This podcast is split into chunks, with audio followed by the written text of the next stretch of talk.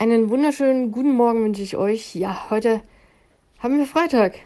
Ein schöner Tag, ein Freitag. Es ist der 11. August und ich habe auch heute wieder ein neues Seelenfutter geschrieben. Also diese Woche gibt es nichts zu meckern. Da war ich sehr fleißig und habe tatsächlich jeden Tag ein neues Seelenfutter geschrieben, weil manchmal nehme ich ja dann doch eine Wiederholung, wenn ich es nicht schaffe oder mir nichts einfällt oder oder oder oder.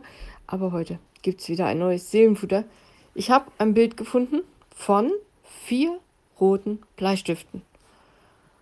Und du siehst jeweils die Mine oben. Alle sind gleich hoch. Und drei sind aber schon ziemlich stumpf. Also mit denen wurde schon einiges geschrieben oder gemalt, skizziert, was auch immer. Und einer von ihnen, der zweite, der ist ganz spitz.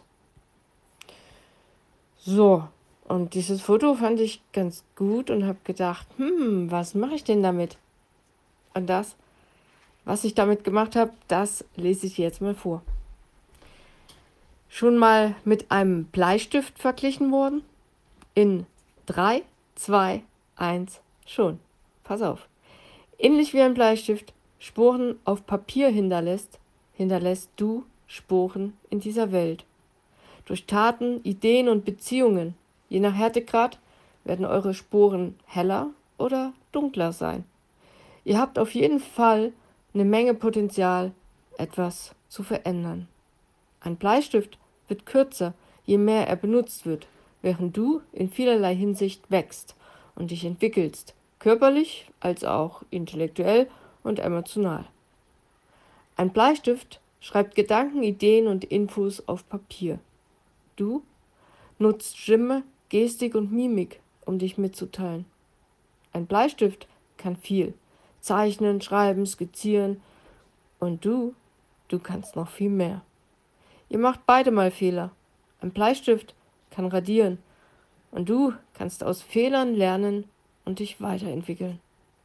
Die Mine vom Bleistift ist nicht unendlich. Auch deine Lebenszeit ist begrenzt. Der Bleistift kann nicht nichts von alleine tun. Er braucht eine Hand, die ihn führt. Und du?